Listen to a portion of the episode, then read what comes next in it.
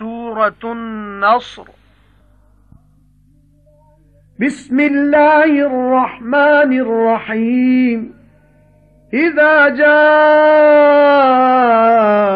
نصر الله والفتح ورأيت الناس يدخلون في دين الله أفواجا فسبح بحمد ربك واستغفره. إنه كان توابا ਸੂਰਾ ਨਸਰ ਬਿਸਮਿਲ੍ਲਾਹਿਰ ਰਹਿਮਾਨਿਰ ਰਹੀਮ ਸ਼ੁਰੂ ਅੱਲਾ ਦੇ ਨਾਮ ਨਾਲ ਜਿਹੜਾ ਬੜਾ ਮਿਹਰਬਾਨ ਨਿਹਾਇਤ ਰਹਿਮ ਵਾਲਾ ਹੈ ਜਦ ਆਈ ਮਦਦ ਅੱਲਾ ਦੀ ਤੇ ਫਤਹ ਨਸੀਬ ਹੋਈ ਤੇ ਡਿਠਿਓ ਨੇ ਲੋਕ ਵੜਦੇ ਅੱਲਾ ਦੇ دین ਵਿੱਚ ਫੌਜਾਂ ਦੀਆਂ ਫੌਜਾਂ